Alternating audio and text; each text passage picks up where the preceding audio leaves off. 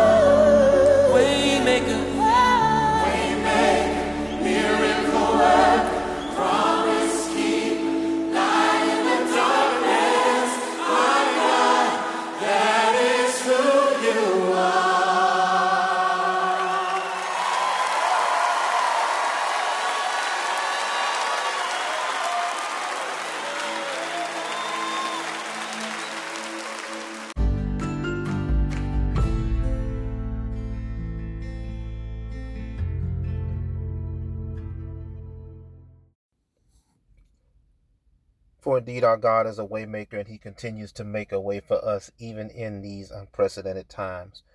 We thank and praise God for another opportunity to come together in the word of God and we find the word for today's message this our sixth in our series from glory to glory in the gospel according to St. John. We're going to be looking today at the first chapter and we're going to be looking at verses 14 through 16.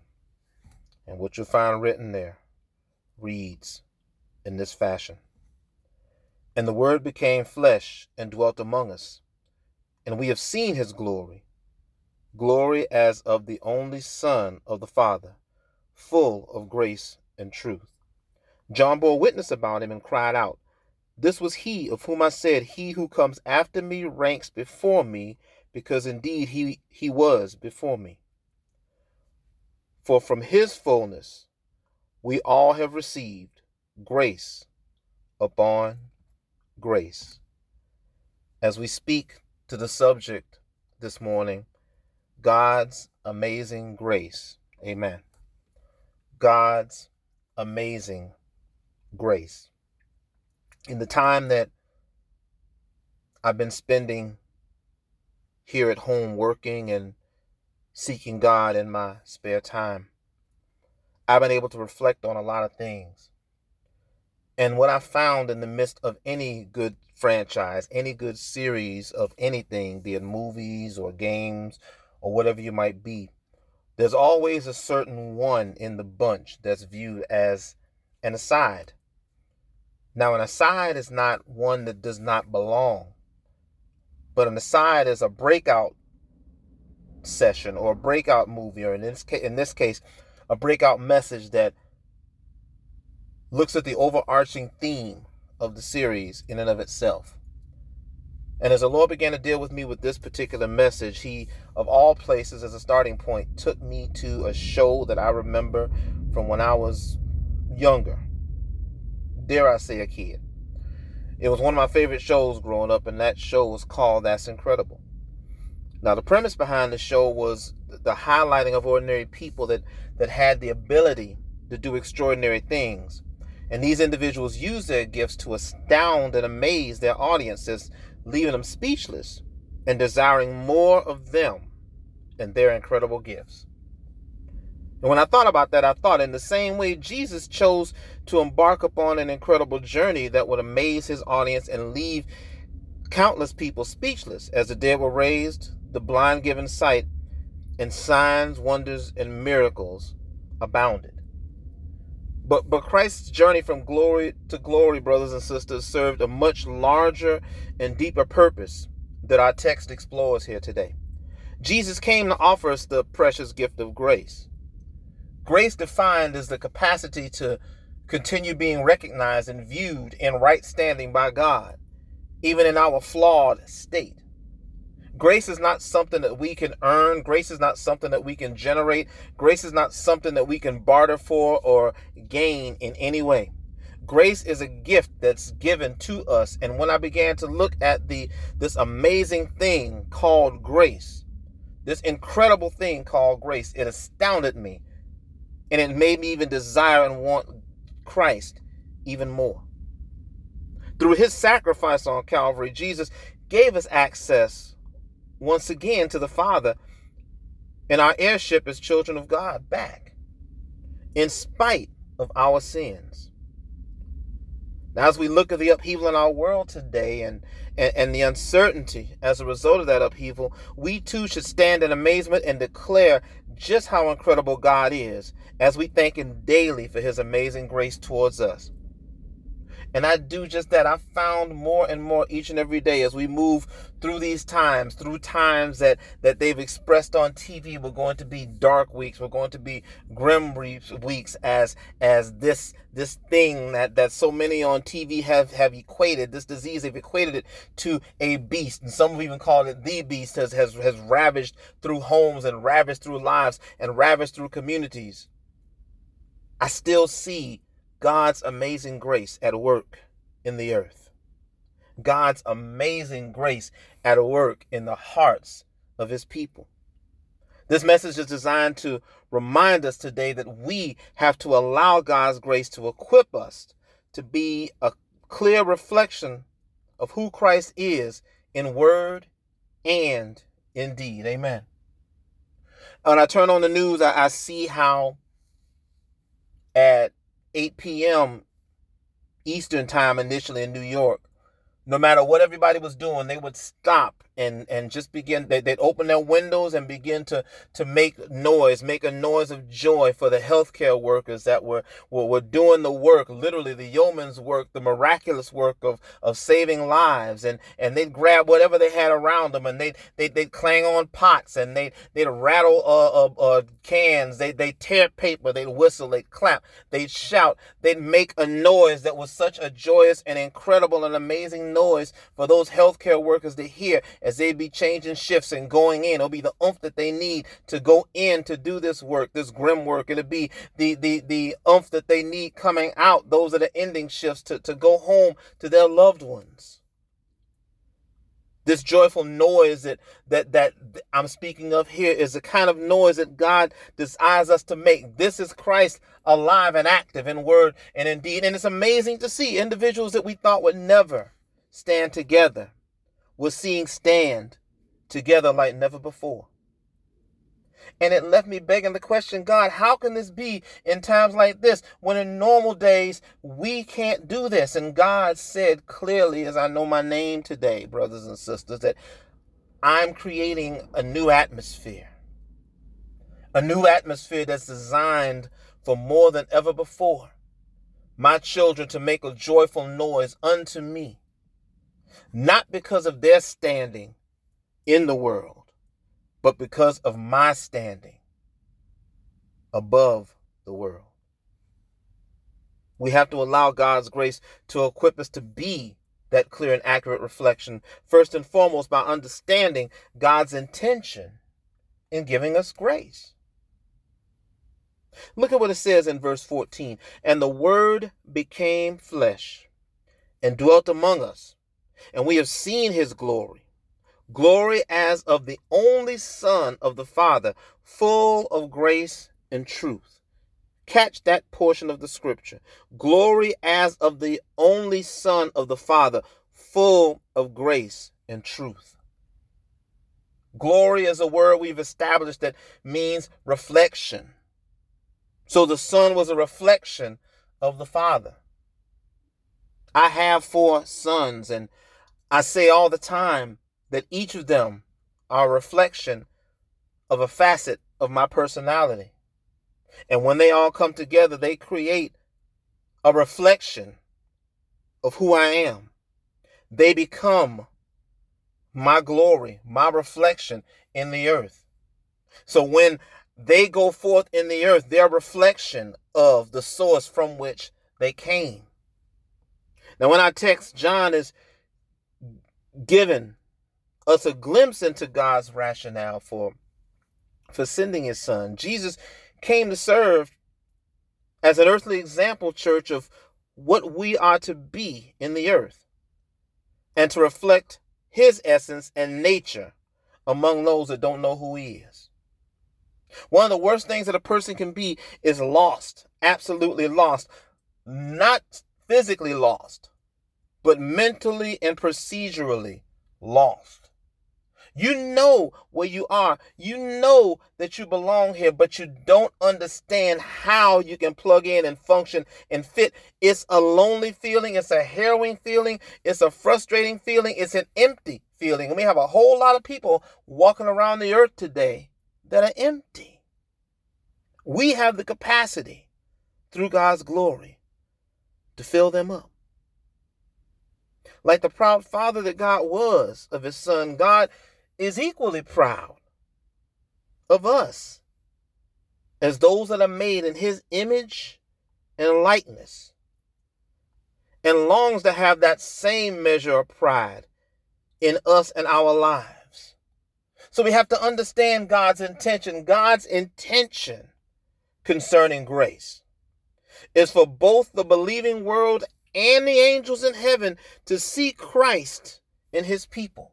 We have to grasp that. One of the mysteries of grace is that grace is designed to not only put us in right standing with Him, but to put us in right understanding of Him before men and before angels. And you might say, Pastor, why in the world are you bringing angels into this? Well, I'm bringing angels into this because when you look at Ephesians 3 and it begins to talk about the intention that God had and that God has for grace in the earth, we come to realize that we are a big deal. You know how we talk about people sometimes that, that that we think are very, very prideful, and we say, well, they think they're a big deal. They think they all that. They get the concept, but it's been perverted by the enemy through pride.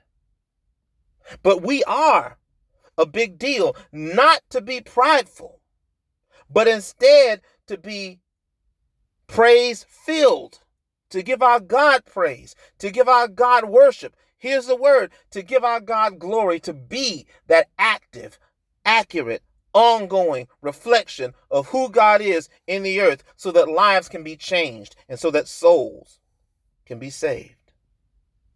Ephesians 3 8 and 10 says of the intention that God has for grace. To me, Paul is speaking, though I am the very least of all saints, this grace was given to preach to the Gentiles the unsearchable riches of Christ and to bring to light for everyone what is the plan of the mystery hidden for ages in God, who created all things, so that through the church the manifold wisdom of God might now be made known to the rulers and authorities in the heavenly places. It's a unilateral statement. God is saying through his apostle Paul, that the perspective that we as his children need to take is one a posture of reception to receive what the Father has for us. Because his intention is to use us as part of the ecclesia, as part of the church that he is building, a church that's beyond walls. A church that's beyond denomination, a, church, a church that transcends those divisive things and has moved now into the oneness that God intended the church to be. The oneness that prepares us to not only make the world know, but also the heavens know just who we are in God and just what role He desires us to occupy in serving Him. We indeed are world changers. God desires to use us to change the world. He gave the arithmetic of change. The Bible says one can put a thousand to flight, two can put 10,000 to flight. If you extrapolate that out, that means three can put a hundred thousand to flight. Four, four could put a million to flight. A dozen people could literally change the world. And God is calling us to move into a place of walking in the midst of the intention that He has for us. God is intentional. I want you to be like me. I want you to be a reflection of me. People think highly of me. And if they think highly of me, the greatest gift and honor that a man could give to his son is to bestow that same honor and reverence of the circle that's around him onto his son. That his son might continue the legacy of the glory into the next generation. This is what God desires to do in and through us. God desires us to take the good news into the next generation, into this generation that's looking for something more in these perilous times, that's looking for another opportunity, that's looking, as we heard earlier, for a waymaker, for a miracle worker, for a promise keeper, for a light in the darkness. Yet many of us fail to understand God's plan and strive to go forth and live our lives apart from Him, thinking that we're not worthy. The enemy would love nothing more than to keep us divided from our power source. But what happens is that when this takes place, we're not drawing closer to God as the enemy would dupe us into thinking, but instead, we're moving further away from Him and closer to eternal death and destruction. We've got to realize and understand that the actions that we take indeed have eternal consequences. Those eternal consequences can help dictate where we spend eternity. We've got to realize and wake up and understand that this is a new day. This is a new hour. This is a new world that we're in. A world that, as I study this out, is not going to get any easier to occupy the role that God has given us in. If you look at your word, it talks about when Christ begins to speak on the end of the age, what things have to begin taking place. And as the Lord had me looking at those things, as He had me looking at grace, it's it shook me to my very core. Because I identified, Lord, these things are happening right here, right now, today. Lord, what is your plan for us? What have you called us to do? And he said, I've called you to remember that my desire is to draw you unto myself by giving you access to me once more through my amazing grace.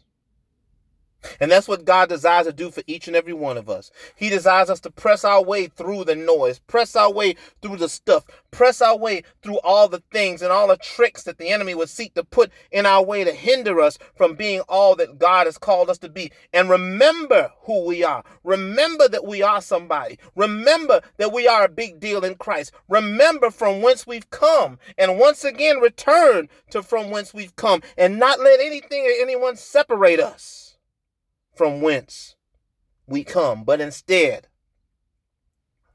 for us to understand who we are. We look in Ephesians, the second chapter, verses 14 through 16.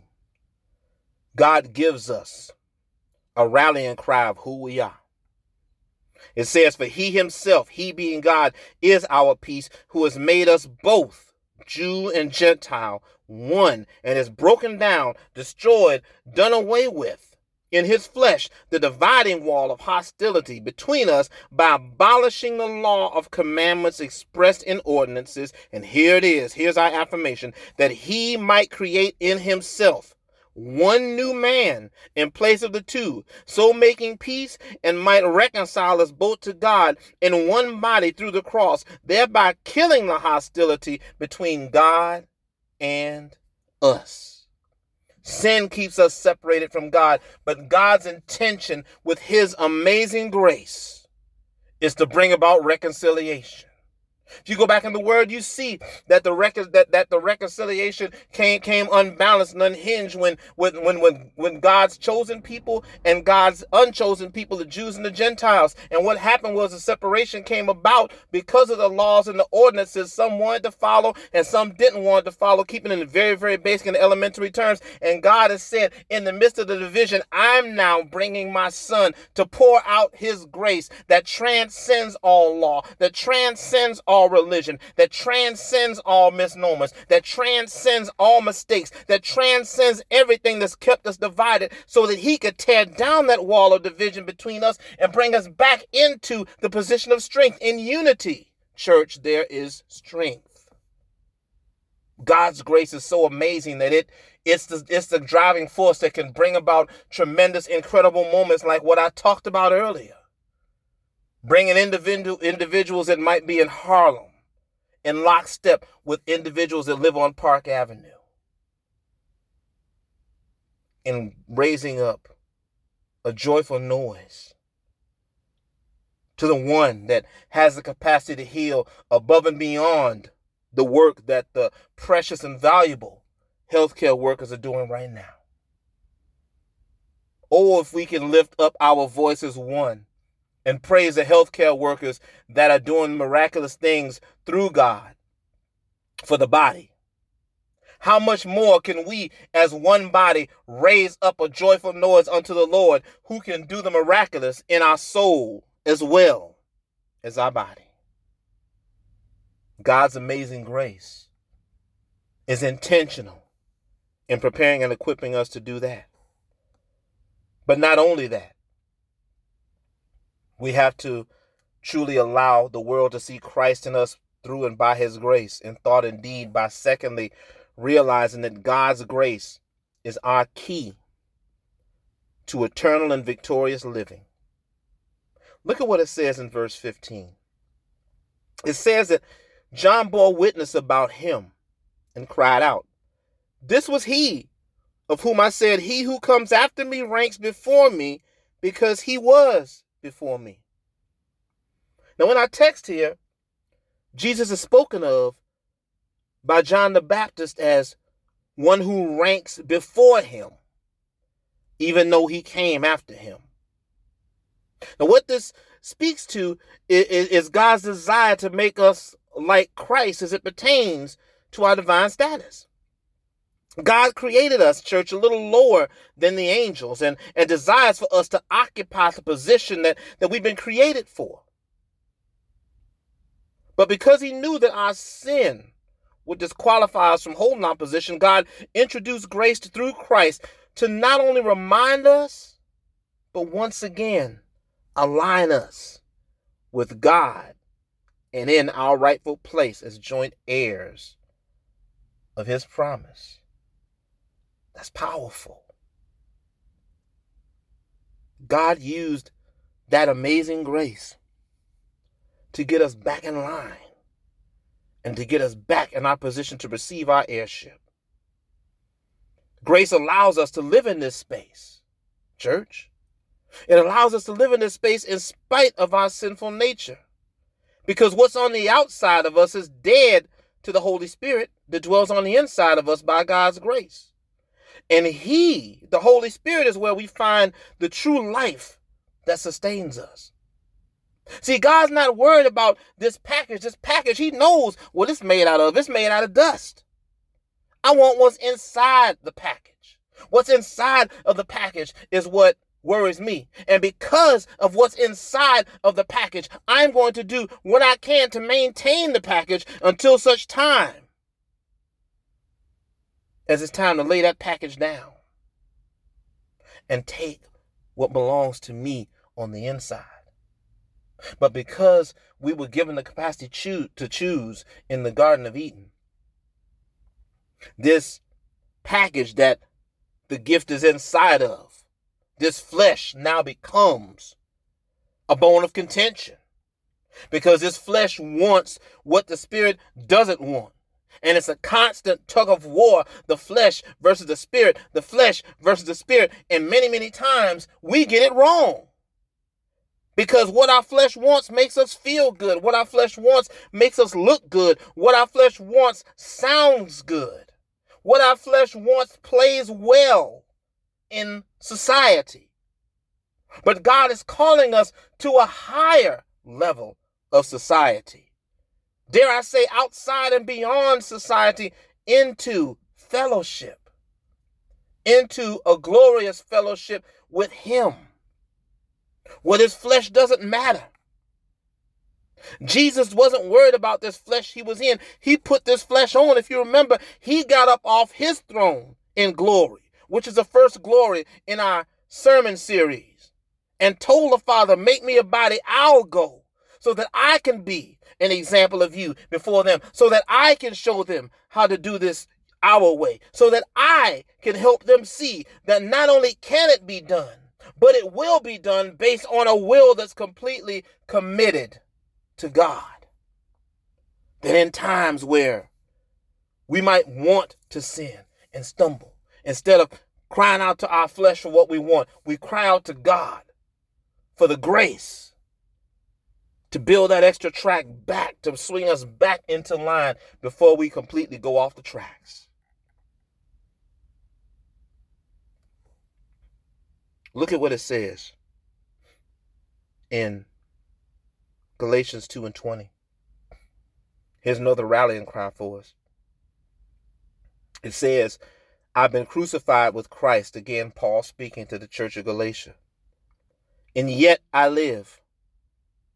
But it's not I, but Christ that lives within me. And the life I now live in this flesh, I live by faith in the Son of God who loved me and gave himself for me. That's our rallying cry of realization. We've got to understand that everything that we do, every breath that we take, every move that we make, every thought that we think, every action that exudes from our body is time stamped. Time is a great equalizer, church. It's the one thing that no matter how much money we have, no matter how much prestige we hold, no matter how much status we, we, we amass, no matter how much power we wield, we cannot get back time. And even with Christ, Christ literally stopped time. His death and resurrection stopped time. It was the marker between BC, which was in layman's terms known as before Christ, and AD, which is Annos Domino, which means literally the year of our Lord. So Jesus' death and resurrection literally stopped and changed the trajectory of time as we know it, which means every moment that we have in life is a time changing opportunity. Doesn't matter what we look like, doesn't matter what's going on in and around us. What matters is the choice that we make, and God's grace keeps us swinging back into proper standing with Him, our proper time being spent with God, so that it's not spent in enmity against God.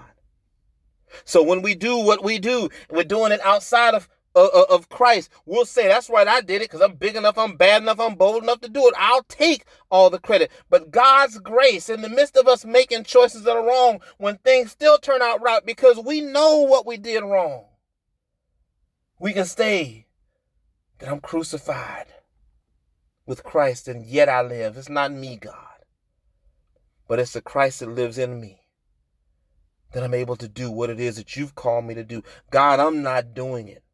You're doing it.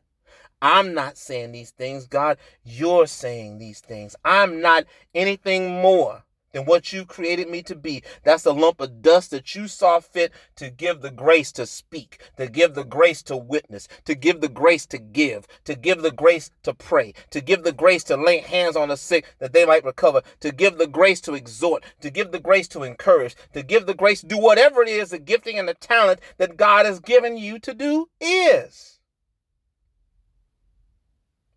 You have to understand that God desires to do so much more in us that we could even understand or comprehend. That's why we say, Now unto him who's able to do exceeding abundantly above all that we could ask or even think.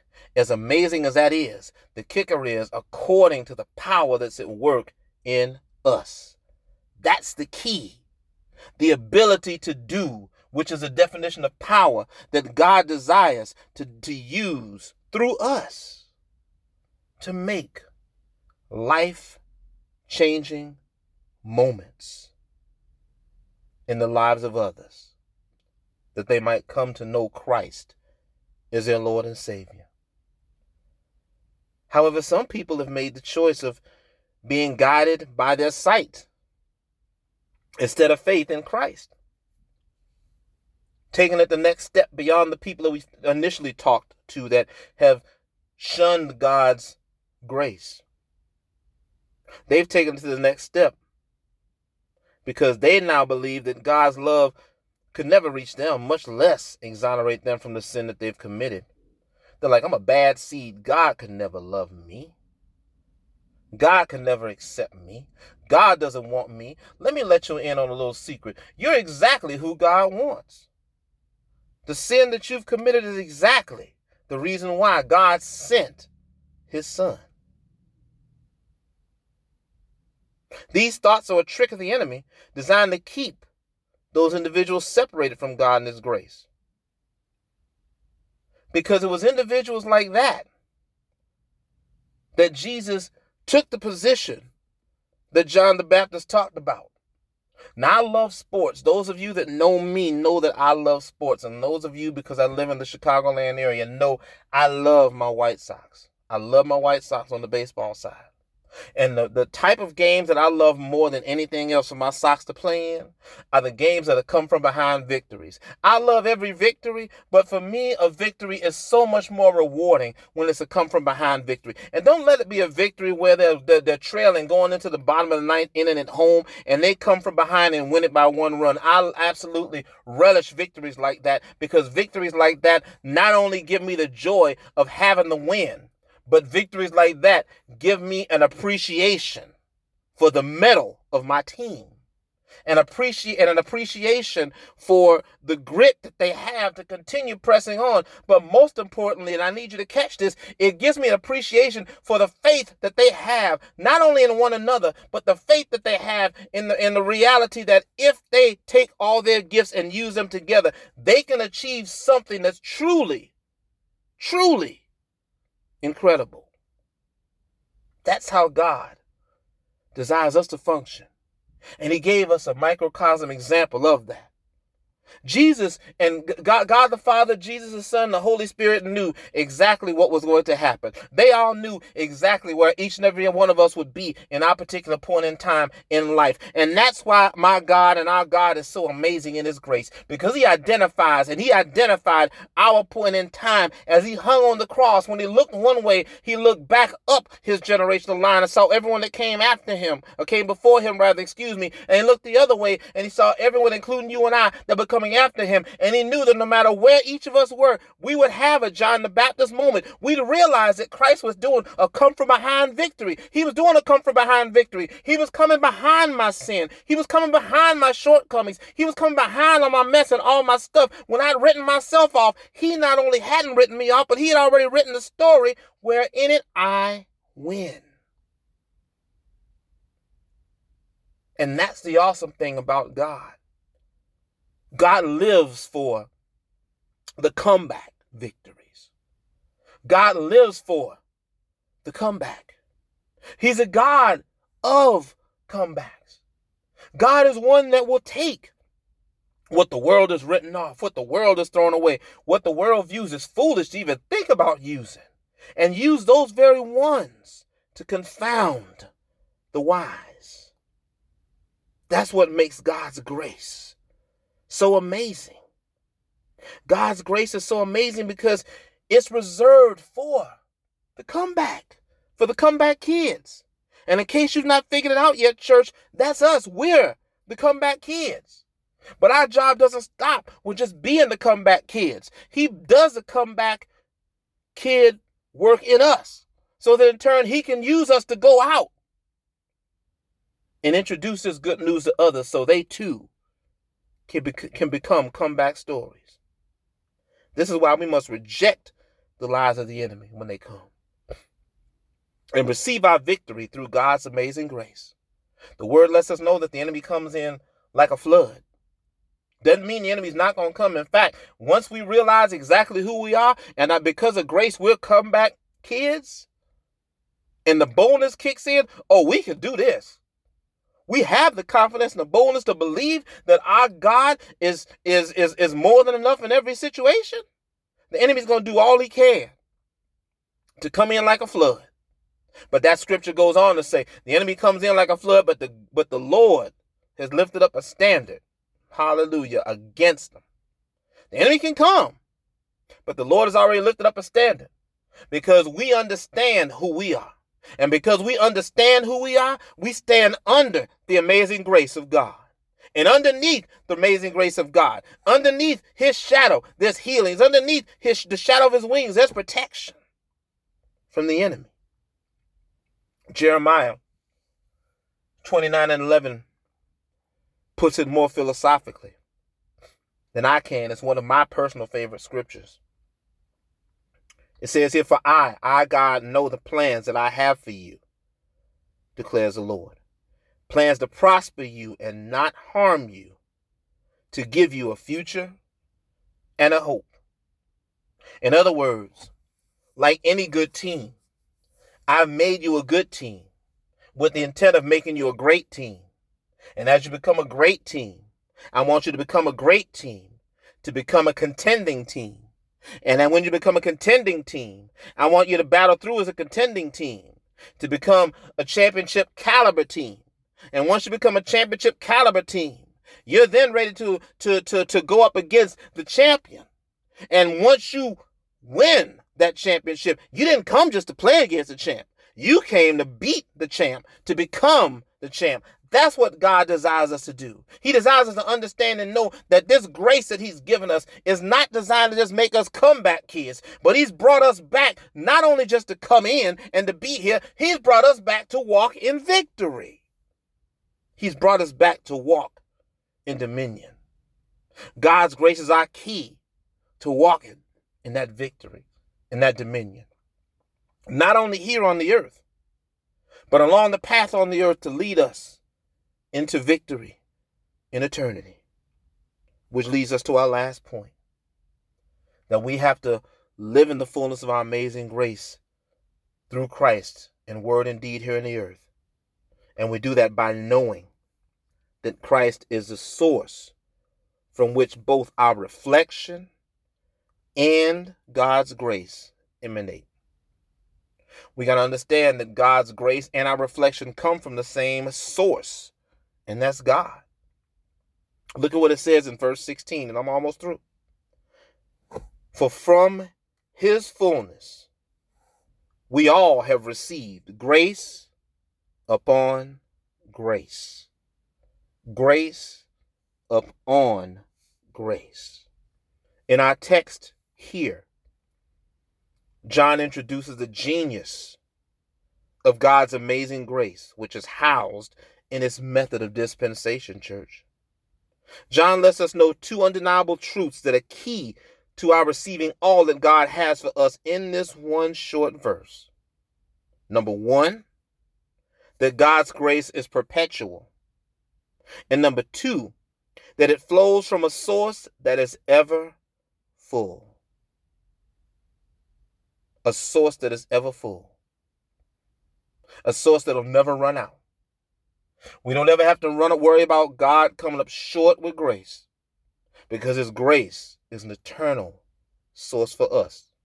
Now, does that mean that his grace eternally is running and perpetually running for us if we're not trying to change? No, absolutely not. Very much the opposite. Grace does not give us license to sin and fall short. Grace is there to continue to allow us to work. Grace is the ongoing safety net underneath the work that we're aspiring to do. Grace does not mean that we sit on our laurels and not try, which is why it's amazing. Grace is giving us the unction to try even more, to, to, to stretch our faith even more, to try even harder for God, to pray even longer for God, to preach even more fervently for God, to witness even more regularly for God, to do those things that are outside of our comfort zone for God so that He might be glorified, not us.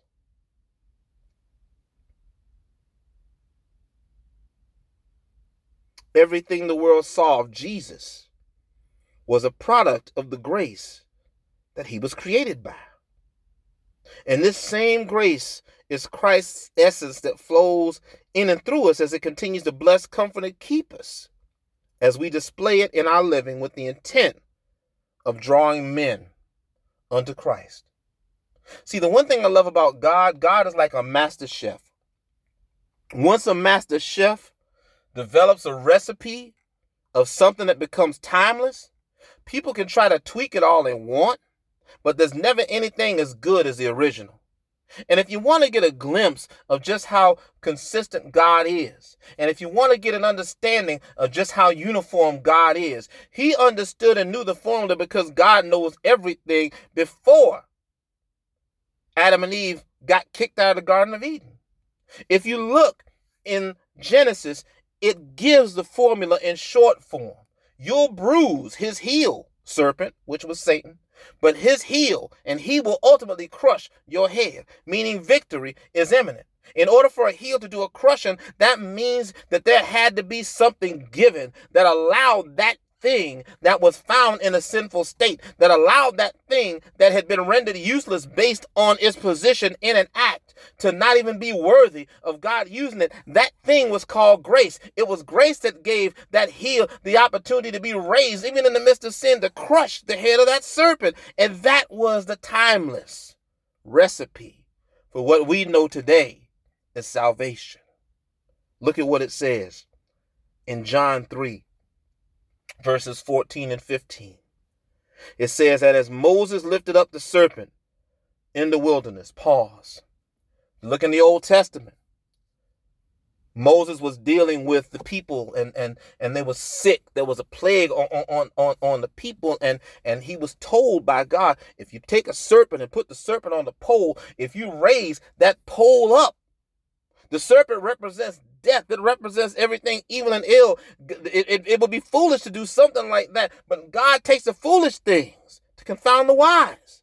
In that instant, he took that thing that had represented death and he took that piece of wood that, that represented redemption and he said, Put that snake on the piece of wood and raise it up. And everybody that's sick, they lay their eyes on that serpent that had been raised up by the wormwood may be healed. So look at what it says in John. And as Moses lifted up the serpent in the wilderness, Old Testament formula of what happened in the Garden of Eden. Look at what it says. So the Son of Man be lifted up. That same grace that whosoever believes in him shall have eternal life. The grace that God allowed for the heel to be raised to crush the, crush the serpent's head is the same grace that God allowed Moses to raise up the serpent on the pole is the same grace that allowed the serpents that sought to kill Jesus to be raised up on the wood that would be a self-fulfilling prophecy because he said in John 1 that if I be lifted up, I'll draw all men unto me. The driving force that gives us the capacity to exercise the act of love that is lifting up Jesus is grace. The grace for us to say, you know what, that was me one time. You're not in this alone, brother. That was me one time. You can get up and dust yourself off, sister. That was me one time. The grace that allows us to understand that even though we've fallen and messed up, God still forgives us and gives us another opportunity to be even better than we were before. This is the genius in grace. This is the genius in his dispensation. It's perpetual. We can come back and get cleansed. We can come back and get a refill. We can come back and get a renewal. We can come back and get revived. We can come back and get redeemed. We can come back and get everything that we need because the storehouse is perpetually and eternally full as long as we're making an earnest effort to be who God has called us to be. Some, however, have allowed themselves to refuse God's grace in presentation like the first time that we talked about it, and reject His grace by the offering like the second time we talked about it. But one thing I've learned about God is that three is a number of empowerment. And God gives us always at least three chances, if not more, but three chances to truly get a hold of this thing and be empowered by it. It's these individuals that He saved His greatest work of grace in our teaching today for. And that's to provide salvation to all who believe because His love is truly unconditional. God doesn't care what condition we're in. The songwriter that wrote the great hymn, Amazing Grace, was blind. Not only naturally blind, but spiritually blind. He had all but given up and had laid himself down to die. But God met him and not only gave him his sight, but inspired him to write Amazing Grace. How sweet the sound which saved a wretch like me. I once was lost, but now I'm found. 'Twas blind, but now I see. God will take us and use us to create works that are timeless. The first of which is our lives. God desires our lives to be timeless works because time is the one commodity we can't get back. So every moment that we're used by Him is a timeless moment, an opportunity that can never be gotten back, an opportunity that can never be replayed in its original state. But it's an opportunity that we can look back upon as a triumph that we can draw strength from and understand that it was God's grace, God's grace and mercy that brought us through the challenges of that time and led us to that moment, that timeless moment where somebody's life was changed. This is why we must let go of our inhibitions, church, and let God truly have his way in our lives through his amazing grace. In times like these, we have to realize in this aside that the overarching theme is God's grace. The overarching overarching motive in this journey from glory to glory is love. But the overarching theme from intention to execution to reward is grace. God's amazing grace.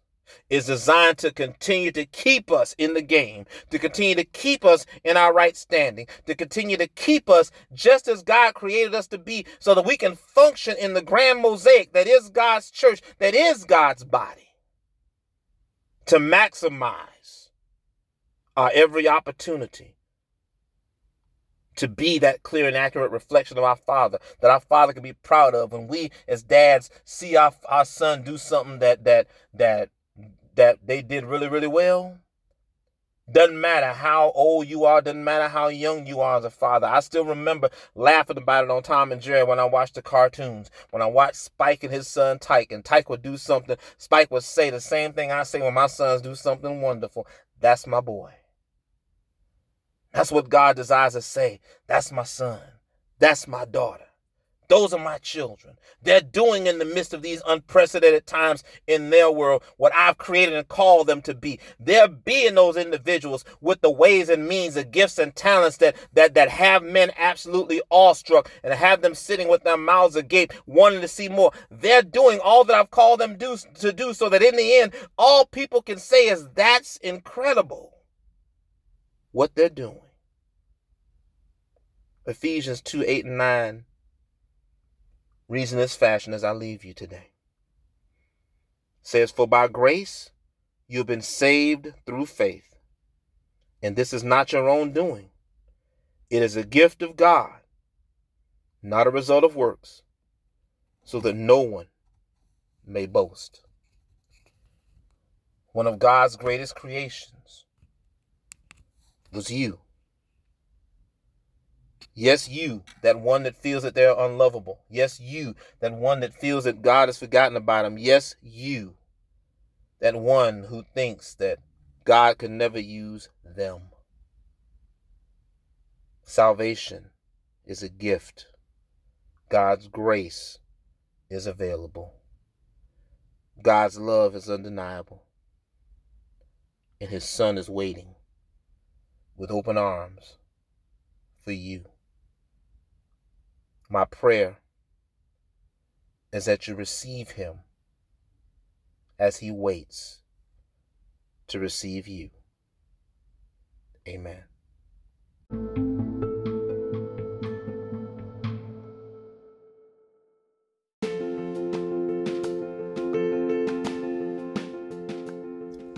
I pray that you were blessed by today's word. The Bible tells us that if we confess with our mouths that Jesus Christ is Lord and believe in our hearts that God raised him from the dead, that we would be saved. If you've never taken the opportunity to do either one of those things, won't you join me now in prayer? Let's pray. Lord Jesus, I come before you a sinner. I believe that you sent your Son to die that I might live. I believe that he lived, died, rose again, ascended to heaven, and is coming back for sinners just like me. I confess my sin, I ask you into my heart, and I ask you into my life. Thank you, Lord, that by faith I am now saved. In Jesus' name, amen. If you prayed that prayer, I'd like to welcome you into the household of faith and into a loving relationship of salvation with our Lord and Savior, Jesus Christ. Please email me and let me know of your experience, or if you have any prayer requests or praise reports, please email me. The email address is livingtowitness at gmail.com. That's living, the number two, witness at gmail.com. Until next time, this is Pastor Derrick Thomas, encouraging you to live your life as a living witness.